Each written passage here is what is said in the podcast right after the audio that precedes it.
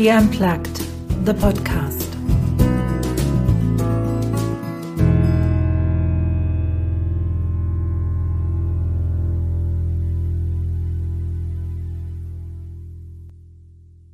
Unfortunately, not everybody manages to get through something, you know, Yes, and I've learned this the hard way.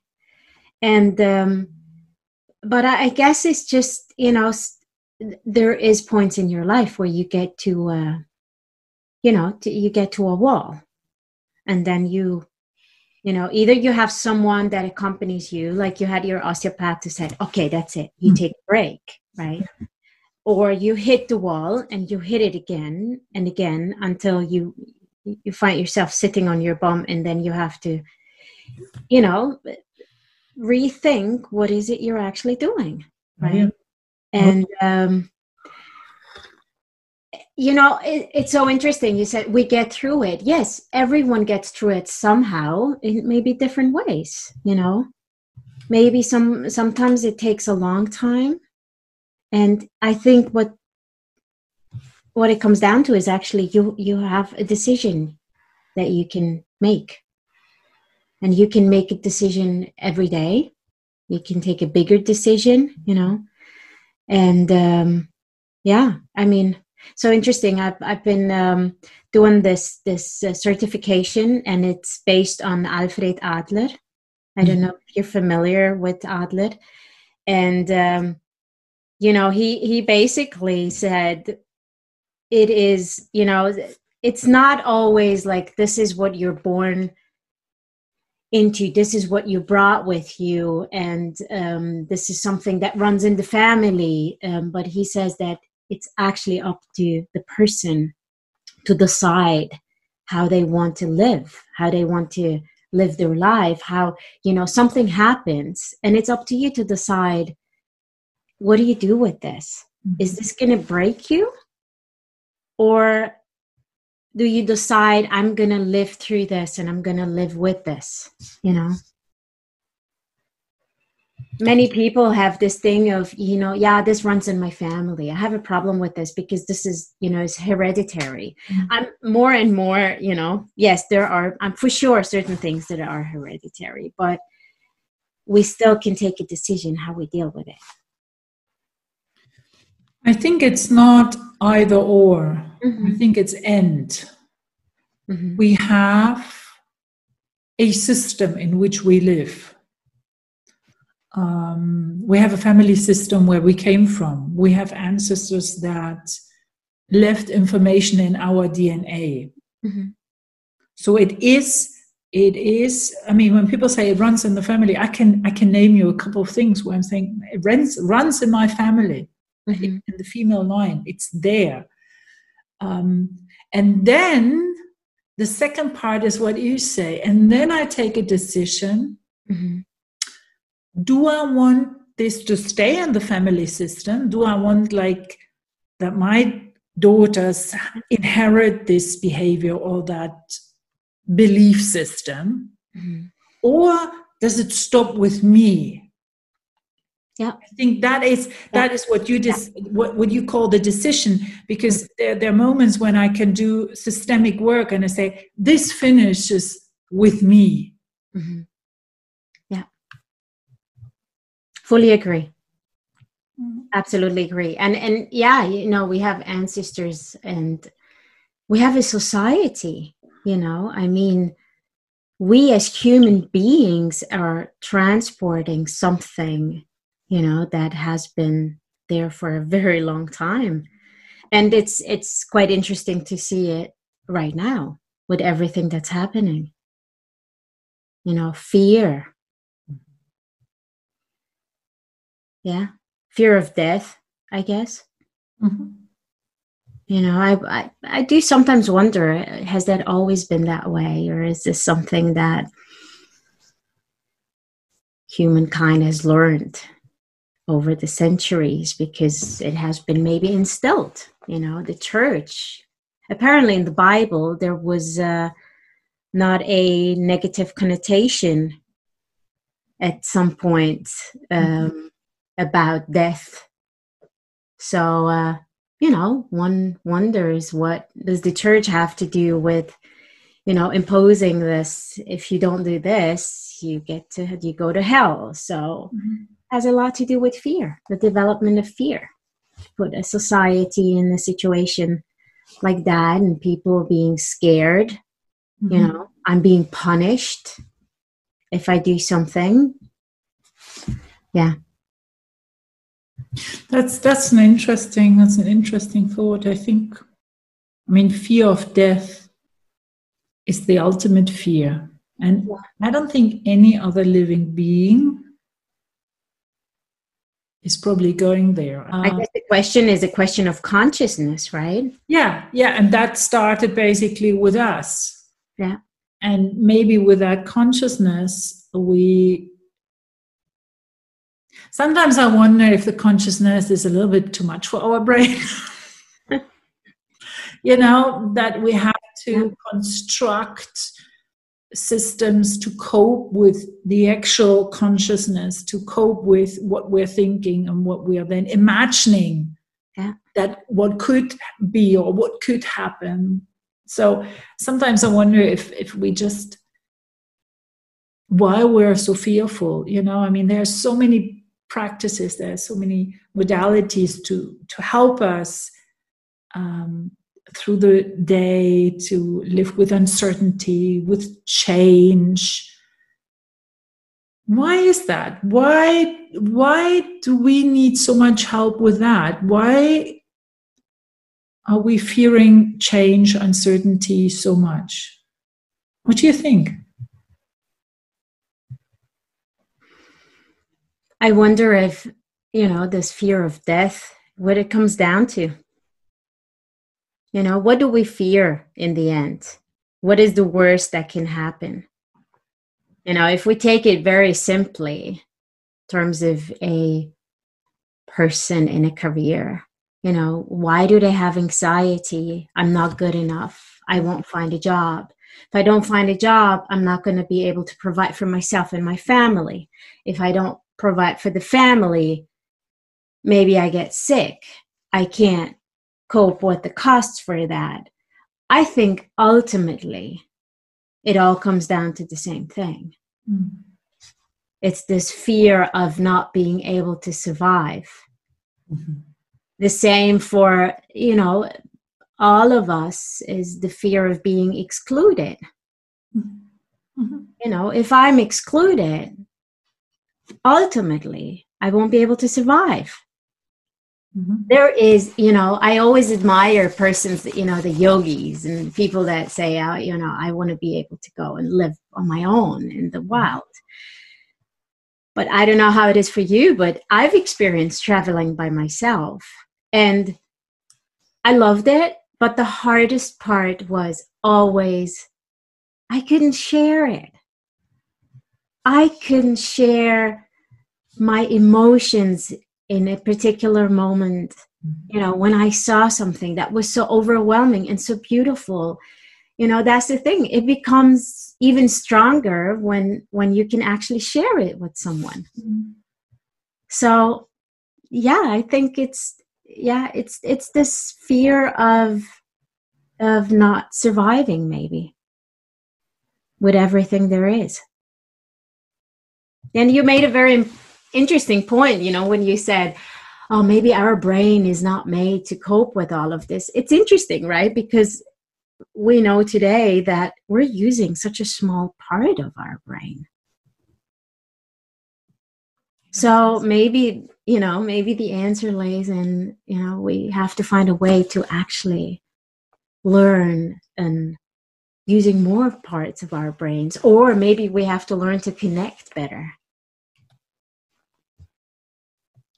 I'm I'm on the path of learning learning to trust and to have kind of a faith that I'm connected, that there's something, some energy uh, holding it together, where I can kind of like in my in my little insignificance lean with a shoulder and say, "It's okay it's a tough day or it's a tough week it's it's a tough situation uh, it's a tough disease it's it's a hard decision to take but that sort of sense of it's okay there is something you know that is what i'm trying to learn that i struggled a long time with the word surrender mm-hmm. Mm-hmm. Um, well surrender also means letting go of that idea that I'm only in charge mm. and that I have to take all the decisions, and that's the ego part of me talking, that's clear. But to say, well, if I let go and if I go with the flow, and that's also what you described, you know, going with the flow, feeling naturally into what feels right, mm-hmm. and allowing for that to take over and me just to surrender yeah. that's what i'm trying to learn. Yeah. Yeah. It's um i think it's a big big objective. Oh yes. It's, it's it is. I mean and that you know it's a life long learning i i guess. I i understand exactly what you say you know this surrender um I don't know, I didn't mention this before. In 2012, I had a um, snowboard accident. And it was not, let's say, you know, I didn't break my neck, luckily, but I must have hurt my neck quite strongly. And um, I kind of like almost lost balance. So I had very strong after effects. I couldn't fall asleep anymore. And, you know, falling asleep somehow is also a bit of a letting go, of surrendering, right? And it's quite interesting to watch my boys right now if they have a lot going on. It's hard for them if we don't manage to like, you know, accompany them to to work through their day, what happened, etc they struggle a bit more in the evening to let go, to surrender in the end, because it's almost like you're going into this unconsciousness, into sleep, right? And in 2012, I have to say, it was over a year that I struggled after this accident. I had very strong dizzy spells. Sometimes I couldn't walk straight on the street. I felt like I was falling over um, I couldn't fall asleep anymore, which was terrible because it was I went for weeks without sleeping, and the worst for me is, and I remember I went, I've been to an osteopath as well, and he would say, just let go, just let go. Nothing can happen to you. And for me, because the more I felt dizzy and, and I had this strong pain and ah, it was just awful. And I could not understand what does this person want to tell me. I've been through rehabilitation even, and it was like this this bad situation of not being able to explain to anyone what is happening you know? I didn't break anything and they kept telling me yeah but if you'd break something you'd have to recover as well. I said yeah but you know i don't i don't understand it right?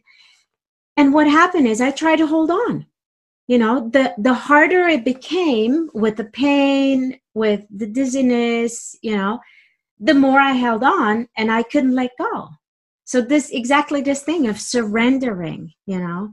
And then that was that year that i found out about mindfulness training. Mm-hmm. and i have to say that saved me. It really saved me because that was exactly what I learned. I did like a, a, almost eight weeks training, you know, every day to go through these exercises to just, okay, just recognize there is, this is how I feel. Mm-hmm. I feel the pain, feel the dizziness. You know, I'm not feeling so great. However, it's okay. It could be there. I don't need to change it. Mm-hmm.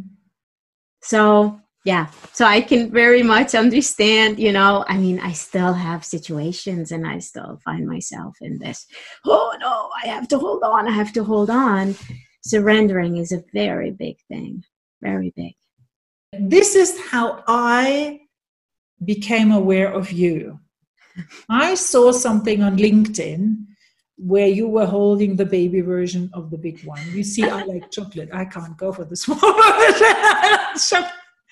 Um, tell me how you came to describing your job using a surprise egg. Now, I was doing this master class, and when I started the master class, you know, I was still in this struggling situation of, oh my God, every marketing professional I spoke to, and a lot of people out there, you know, that I had conversations with, you know, when I try to explain to them what it is I'm doing mm-hmm. or what it is that I want to do, they all, you know, try to push me and they steered me. Some of them did it very subtly, you know, you couldn't really realize it right away, but it all came down to what do you like most mm-hmm. about these things that you describe? And I said, I, I can't tell you what I like most because that would mean I would just leave the other two things aside and that's not right because i'm a full package. I come with all of this because i'm basing the services that i'm trying to you know provide for my clients on this experience and it's all connected. It's mm-hmm. all connected you know? I mean i love people mm-hmm. i really love people and I love to work with people in developing them, you know, trying to help them work on their confidence because what I learned as well in my 16 years of experience, it it is actually very simple. Like people you know you you said with uncertainties we're struggling with uncertainties we're struggling with um, you know not finding our way what are our fears etc in the end it comes down to the building of confidence. Yeah. And that's where my part also comes in as well is confidence and you need structure as well to be successful. Okay. So you know in the end my my let's say my circle that i'm drawing is from my experience working in industry right where i was um, doing employer branding. So I was a lot in contact with universities, with students. It was about, you know, building the brand of the company and attracting the right people. So speaking of people, mm-hmm. right? So that's one thing. And then the other side is the industry. It was always this technical environments. Mm-hmm. Um, I've graduated from a technical high school, and um, I mean, that was also one of these decisions in my life that I just took. It just came. It just pulled me. It just came out of my belly. It was never this, I want to do, you know, a technical high school. I actually started the economy high school. And after two weeks, I, I went home and I told my parents, you know what? Like, these teachers are just not for me. I don't like them they're nuts. Like I remember a French teacher. Oh my God. I was like, I'm never going to learn French like that or continue learning French. So, you know, my sister was like, okay, how about you go to the technical high school? It's just across the road. And I'm like, yeah, but we're two weeks in. She's like, okay, I'll just give my former um, teacher a call. And, you know, boom, two weeks later, I changed over, you know, it was, uh, it was one of those you know mm-hmm. one of those decisions right before you go further let me yes. just sort of like where or what strength helped you or what trade helped you to actually be able to make that switch hmm. it's um i think it's a combination of more things. Mm-hmm. the one thing is this being spontaneous. Mm-hmm. and maybe it's a bit of adventurous. Then is the flexibility probably you know? And you mentioned that before this just this undescribable feeling. It's just okay okay just do it mm. just do it so I don't know. I mean, what what's is that a strength? Is that something innate? I don't know. I can't tell you. Um, well, were you always like that? I was definitely someone that always tried out things. Like I was fearless. I think even as a child, you know, now now with my two boys, you know, I remember oh my god, I remember telling my mother, "Oh, you know, you don't have to be so strict and that's fine and I can take care of myself." And and now I'm thinking, if my two kids would do what I did, I would go bonkers completely. And um, so yeah, I guess I always had this motor, let's say. There is there is this engine running in me, you know, and it's just this yeah i describe myself as i'm i'm a possibilist you know i'm not i wouldn't say i'm an optimist i'm a pessimist that depends on the situation mm-hmm. but it's it's actually really this there is always a possibility there is always a way my husband one day um, said you know you're you're just like this little click click click click click click click click click click click click click click you know it's like there is a problem and you just start da, da, da, da, da, clicking and and you always look and you, then you look more and then you look more. So this is a bit the opposite of this surrendering mm-hmm. right? So this is this one trait and and again i think it has a positive side and has a negative side right? Um and and for sure i believe it also has to do with my upbringing. You know i told you i i was born in romania and at, as this um, Saxonian minority, which German speaking uh, minority mm-hmm. in Transylvania. And, you know, growing up, it was, you know, it, it, was like this, this society within the Romanian society. So I went to a German kindergarten, I went to a German school. High German was my mother tongue. That's how I grew up with. And we lived in Romania. And you know, we were always the others, right? There is a German and a Hungarian minority in Romania. And there was always a bit of this this let's say separation because my family was split you know i had an uncle in, in germany and then switzerland and then my grandparents moved after 13 years they waited for their passports and then they were able to move to germany and i grew up as a child with this idea of oh my god germany that's that's the dream country. The lights are on all the time even in the night. And they have running water and they have warm water coming from the tabs. And you know i was 11 years old when the revolution happened. It was in um 18, 89 89 yeah. Yeah exactly and then 90 and then right after uh, you know we got our passports and we were able to leave the country within five months right?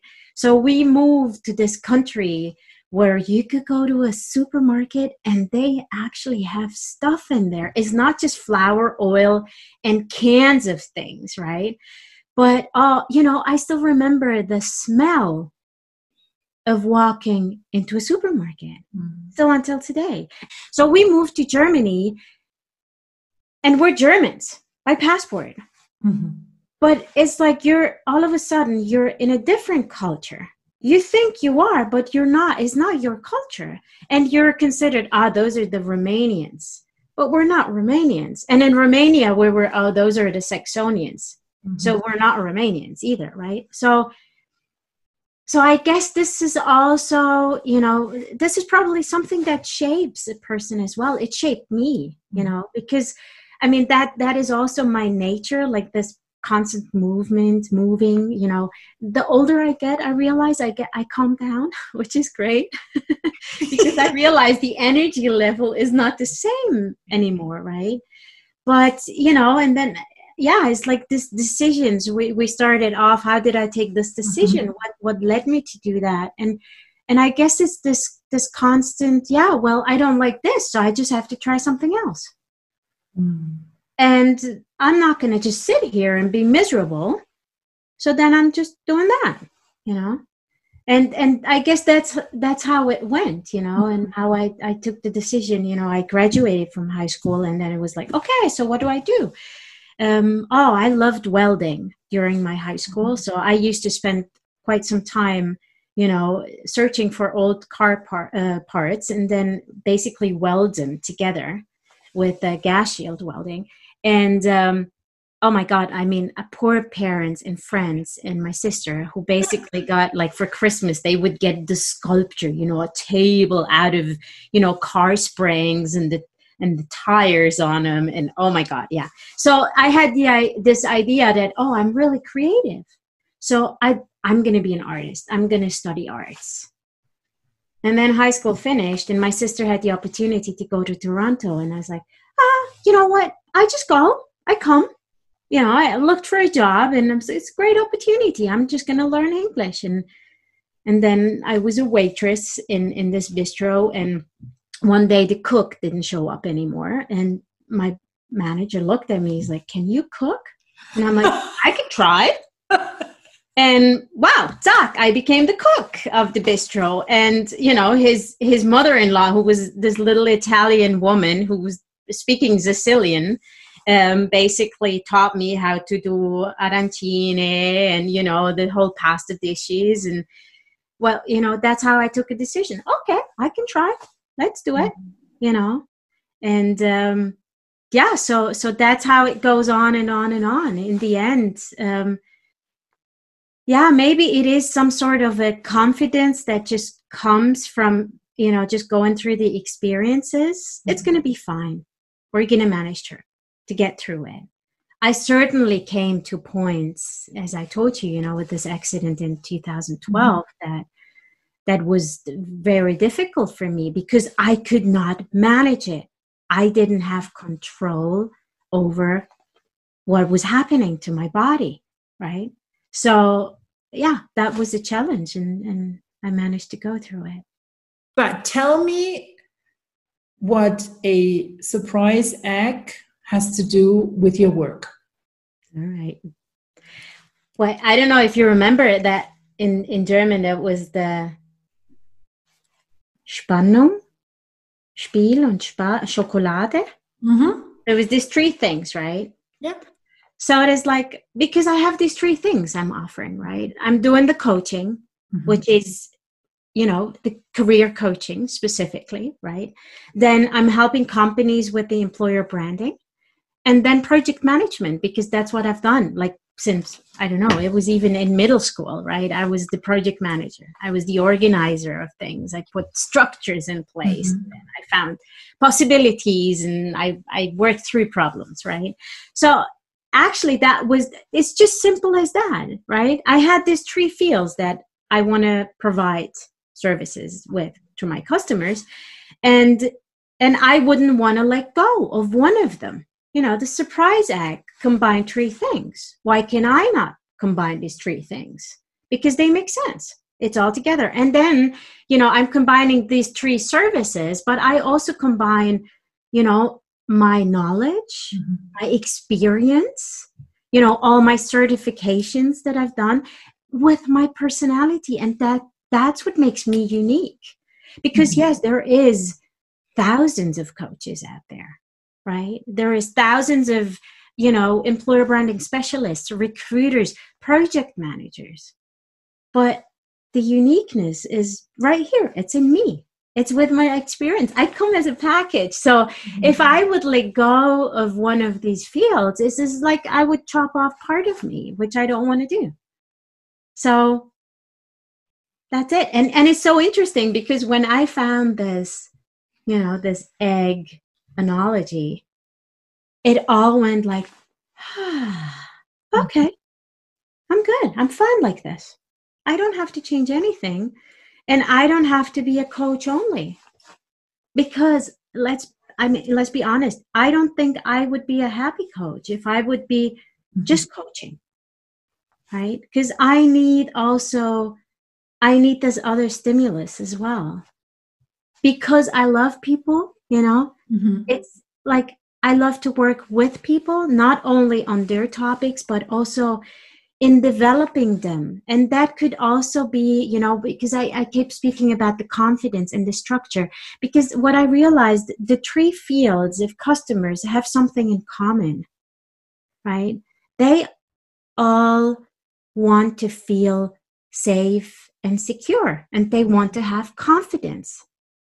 So the people that come for coaching, they want to feel confident that that the decisions they're taking or the let's say the next step that they're that they're doing is a good one so once they feel or they understand what their strengths are and what it is they really love to do they feel confident and when they're confident they can position themselves much better mm-hmm.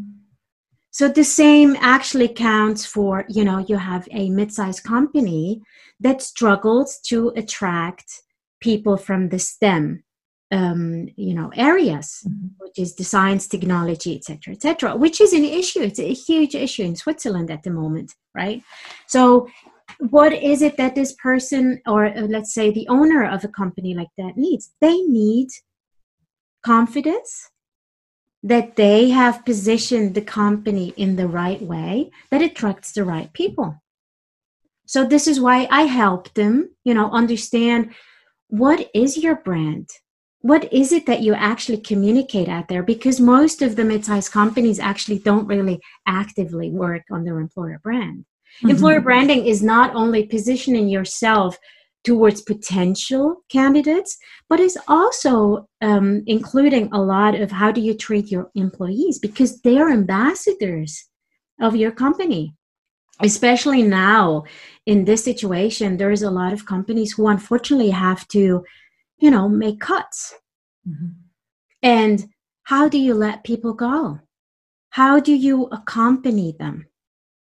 Mm-hmm. that is a huge employer branding point these people talk to friends. They talk to new colleagues.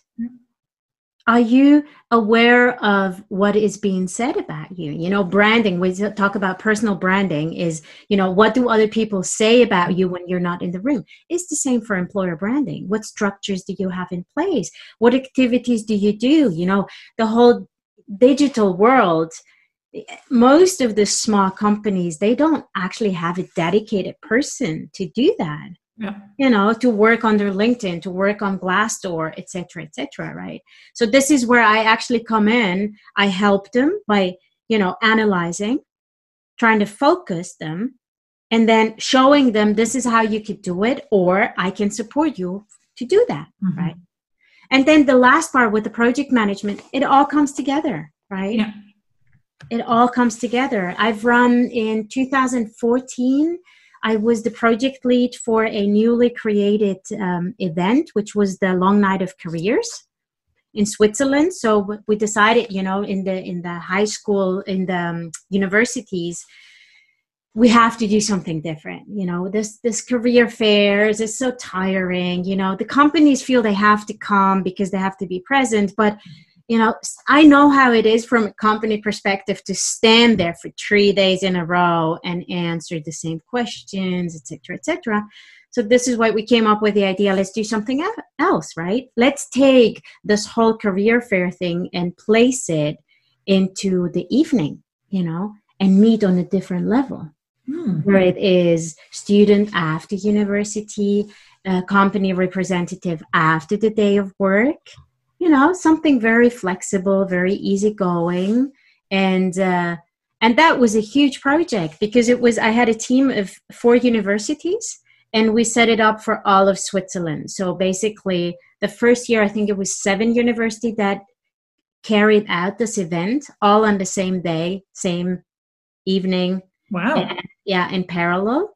So it was, you know, like a lot with sponsors, with the companies to get them involved and so that was that. And then also i had the the whole eth event to set up. And um, that was a great experience you know for me in terms of the project management okay? What is what is needed? How do you communicate with company representatives but how do you communicate it with the cleaning stuff of the university? Because mm-hmm. they're essential okay? How do you communicate with caterers? How do you get them on board? And you know how do you you know manage and i was so happy that first year to get 35 students to support you voluntarily wow and that is all you know it's all about people yeah. so i build relationships and and i do my best to keep them healthy because it all comes down to mm. having good relationships. Let me ask you that because when you describe your your story where you came from that basically the first 11 years you were seen as not part of the country the community the culture because you were the germans. Then you moved to germany and again it was like well you're not german you're different. How did you find a way to overcome this i'm not part of i don't belong to mm-hmm. now saying it all boils down to relationships i love working with people bringing them together um, generating some some a project or an event or a branding how did you go from there to there mm-hmm. Mm-hmm. interesting question um, I guess, you know, that has always been part of me because, you know, growing up in Romania also meant surviving meant being flexible. And, you know, it's interesting, like we've seen it now, even with the COVID situation, is everybody speaks about solidarity. This is about people helping other people when it gets difficult, right? And somehow I always manage to to find my place. There's been there's been definitely situations where I fell out, let's say, of a place. Mm-hmm. And you know, th- there it was always this, you know, initial shock. Oh my, this doesn't feel right anymore right? And and then to realize aha maybe something in me changed maybe a situation changed right? So how do you deal with that? What do you do with that? And i think especially because i grew up you know with in this culture that it's always like you know we're this and we're in this so we kind of like i don't know if you know the, the history of, of the saxonians. I mean can you imagine that they kept their language their dialect their traditions for over 800 years? Wow. Okay so my grandparents and my parents actually speak saxonian.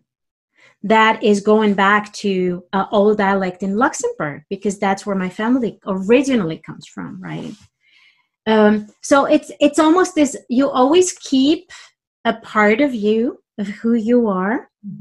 So this is a bit of this trust this confidence and i couldn't name it. I still can't name it what it is. It's just this yeah you know you have your place.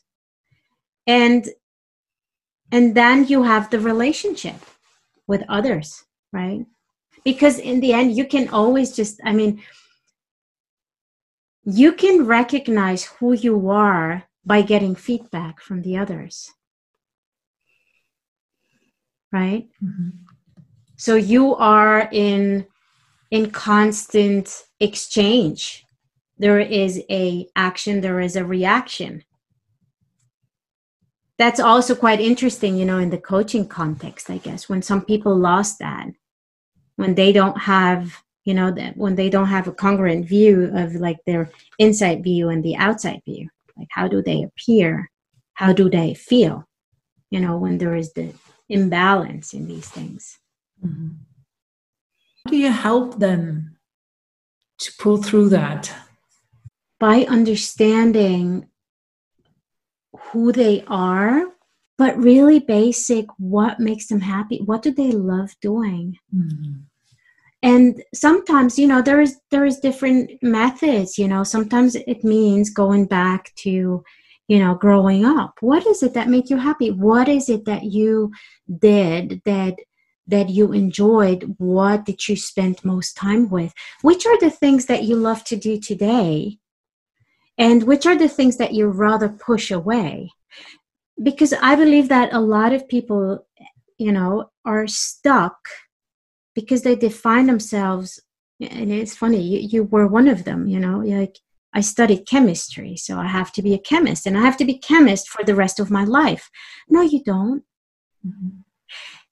So, you know, in the end, I think by finding what it is by you know observing a bit you know working through what are the tasks that you like to do what are the things that make you happy where is it that you feel most comfortable those are the things that you're strong in how much of this are you using in your job and if you realize you barely use any of them you're in the wrong place mm-hmm. Because in the long term, you can do a lot with strength, with pure strength and dedication. But in the long term, you're not going to survive that. You're not going to be happy. And and you know, I think it's it's a constant, you know, like it's this adjusting, mm-hmm. right? It's this constant checking, is that it? Is that still it? But especially now with this um, individual psychology, there is this test, uh, Grundrichtung der Persönlichkeiten, and there is this very, it's a very simple test. It has like four personalities mm-hmm. and um, 28 questions. And it's unbelievable how precise it is. And I've tried the test myself, I think at least five times because I try. It's like, oh, okay, let's see. I try a different day, different situation. Try to it, you know, a little bit, but not much. And and that test also helped me now to understand better why I act a certain way. You know, why do I like these things more than I like these things? and that also helps. So have this awareness of what it is that you're good at that you, makes you happy that actually you know pulls you through. Can you can you give one concrete example where you basically could connect the dots? Ah that's the test result. Ah now i understand why i'm reacting that way okay and now i can do that either i continue on that path or i change it have you got one example present? I can tell you one thing. So from the test, there is this four types, right? So the first type is the busybody, okay, the doer. The second type is the consequence, right? It's all structured, it has to be this way. The third one is the friendly one. And the fourth one is the easygoing, comfortable one. By the way, all four are good. Mm-hmm. None of these is bad. It's just the awareness. So I'm definitely a busybody. and I have a very strong friendly part, right? So the problem that I've had in the past was because I'm such a busybody, I like to do many things. You know, I do this project, I do this project, this project. But with the friendly, I'm struggling many times to say stop and no.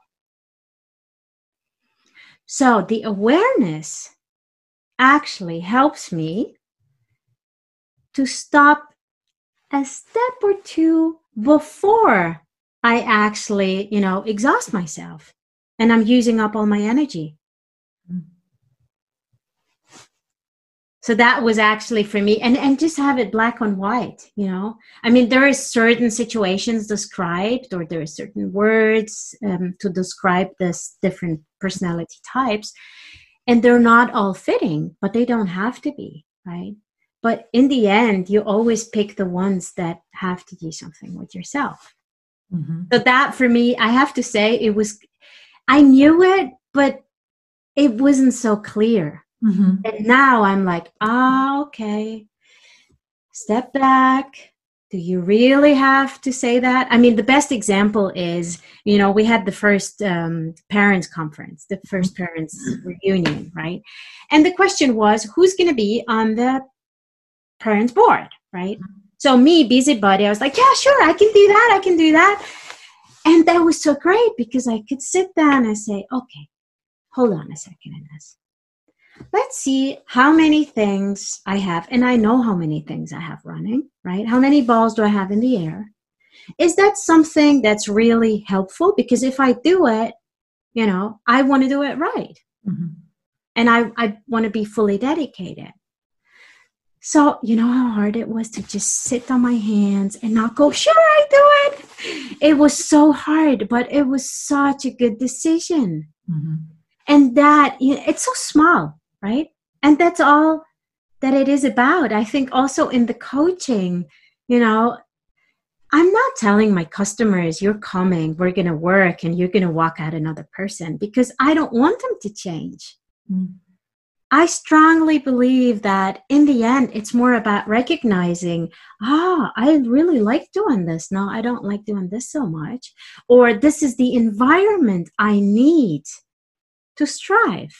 Mm-hmm. And this is something I can't deal with. Awareness actually helps to manage this kind of situation and take a decision mm-hmm. because it all comes down to the decision. So if you decide you want to stay in a situation that is not really helpful for you, it's a decision you're taking. And you are, I mean, that's what I'm telling my coaches is because that's this this fear of taking a decision. What if it's the wrong one? Mm-hmm. Especially, you know, if you look at the per- personality types, the the consequent one that's the biggest fear is i'm taking a decision and it's the wrong decision and because once i take a decision i stick with it you know th- that that's an issue right so you know to help people understand it's okay you can take a decision and then you can take another one if you realize it's not fitting and i'm not saying i'm deciding this and that and that you know if if someone has that trait of course, we have to look at why mm-hmm. exactly mm-hmm. are you jumping back and forth, right? I think what happens with awareness is that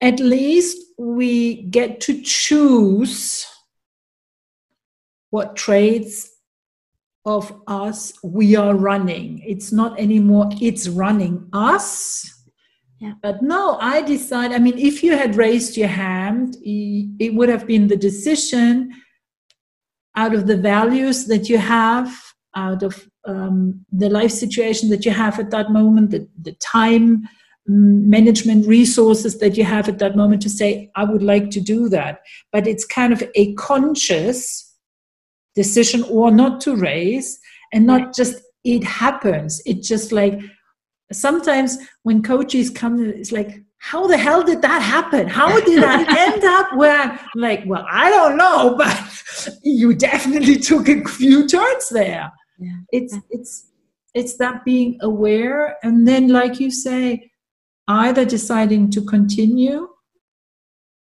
and to be miserable out of whatever reasons there might be but at least you know or to take the decision to change yeah.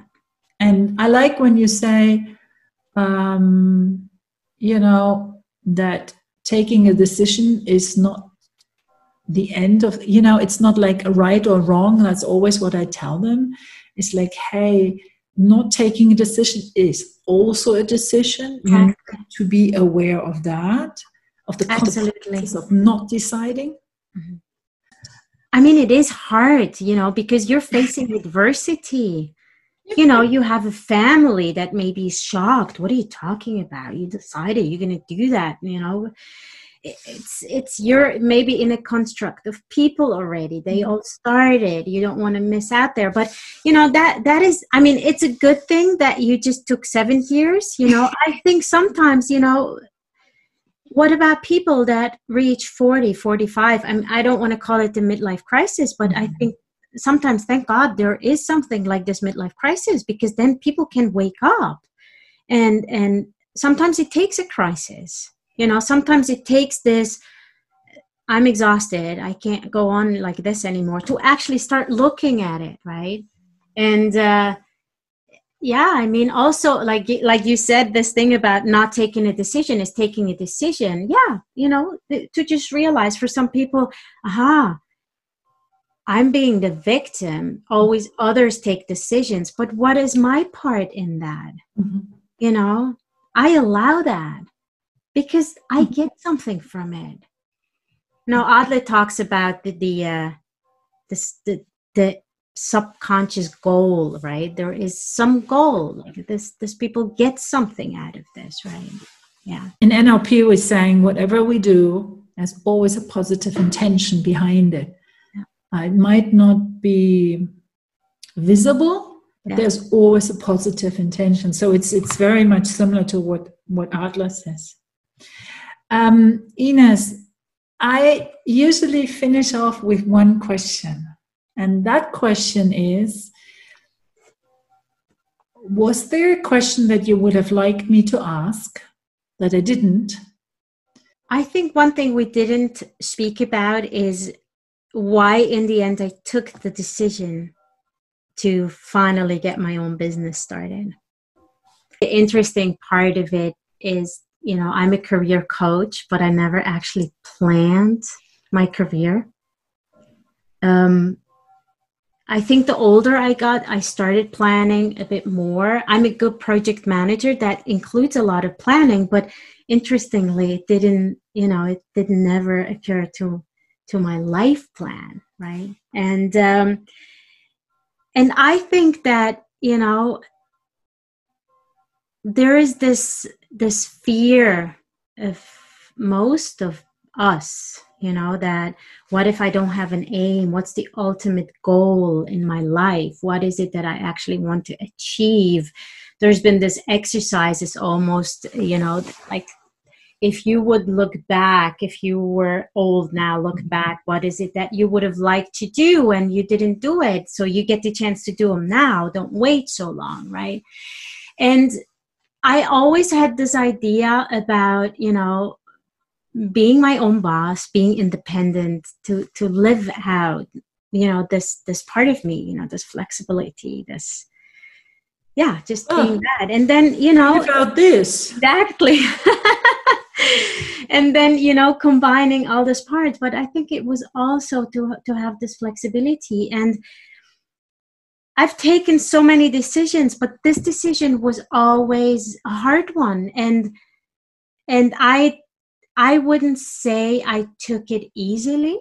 And I have I have to also admit that if I didn't go through the family situation that I had four years ago, where I lost my sister through suicide, mm. um, I don't think I would be where I am today. And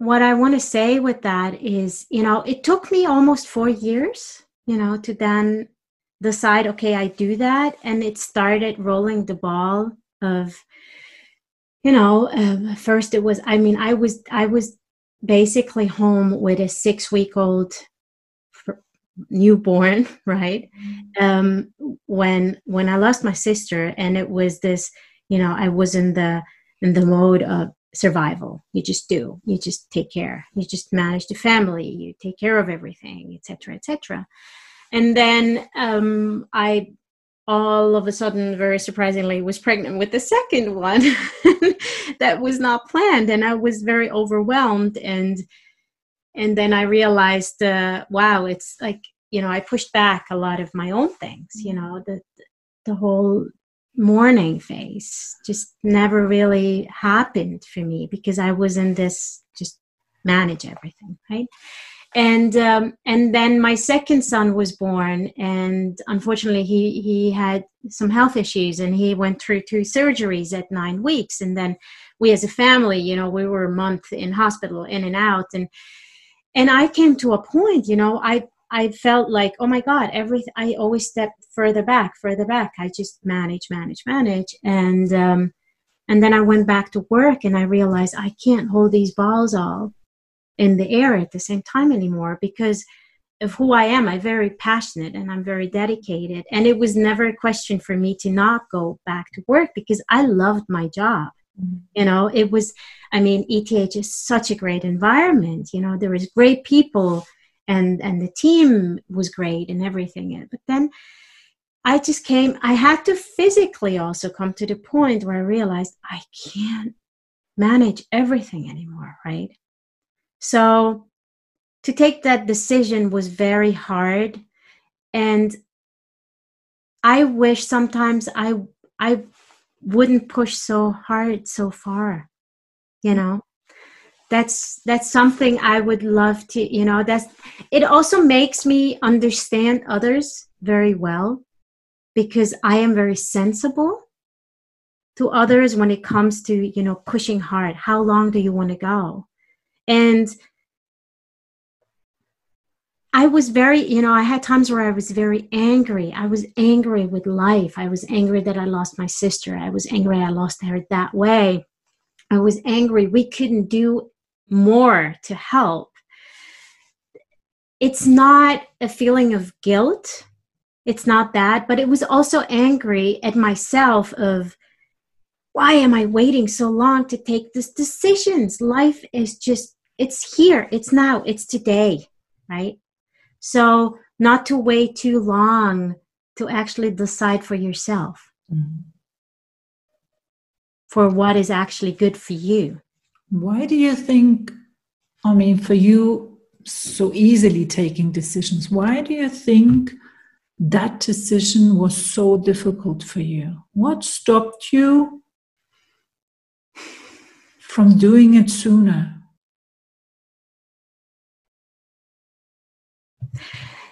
I mean, you know, with the job, I've been eight years with ETH. Mm-hmm. It was a great environment, as I said. You know, it's it's this thing. It was the rationality of it. Why would I give that up? I like that. Um, you know, it's it's one of this like not letting go. It maybe was the fear as well. You know, because I actually quit my job without anything mm-hmm. without having this clear idea. It was there, but for me, it was the first decision was priority is my family. Mm-hmm. It all this matters. Right.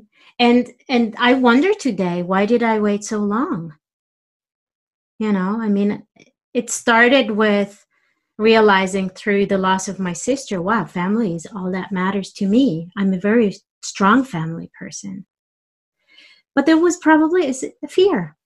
Oh, I'm missing out. You know, I'm I'm just quitting this great job and then what if I'm not going to be happy? What if I what if? What if what if what if?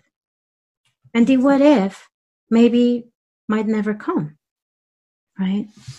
Well, what if you are successful? What if you do find um, the right clients? What if you flourish in the business? Yeah. What if you are actually successful and happy with what you will be doing? Yeah, exactly. side of what if. Exactly. Absolutely. And, you know, what I realized is I waited, I exhausted myself too long to actually be able to see this positives. And I think that was something that yeah i would have done differently mm-hmm. You know looking back and sometimes it has to hurt it has to hurt really hard to take a decision like this. And sometimes i believe it doesn't have to. If you have the consciousness and you if you're aware of aha i'm i'm scared of this and this and that yeah but is that really something that might become true? What about this other thing? So you you have a better position to take a decision like that out of that kind of a situation. And i think that's one thing that you help your clients with. Yeah. It's it's not having to do that thinking process on your own. I think that is the big benefit to sit down with you um, in terms of like get the outside perspective get somebody telling you hey, you you're just going down there. Come back come back exactly. let's make conscious what is important to you what makes you happy um, what makes you smile when you get up in the morning mm-hmm. you know or maybe you're not a smiley person in the morning but it's okay communicating to your family mm-hmm. or to your team this is how i am mm-hmm. I'm sorry, please, you know, please can you leave me be until I had my first tea? I don't know, you know, maybe it's just that. Yeah. Ines, I could be talking forever with you. I would like to thank you. Thank you. That you came.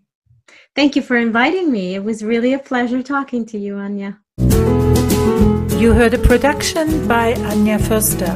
Copyright Anya Förster. Music by Audionautix.com.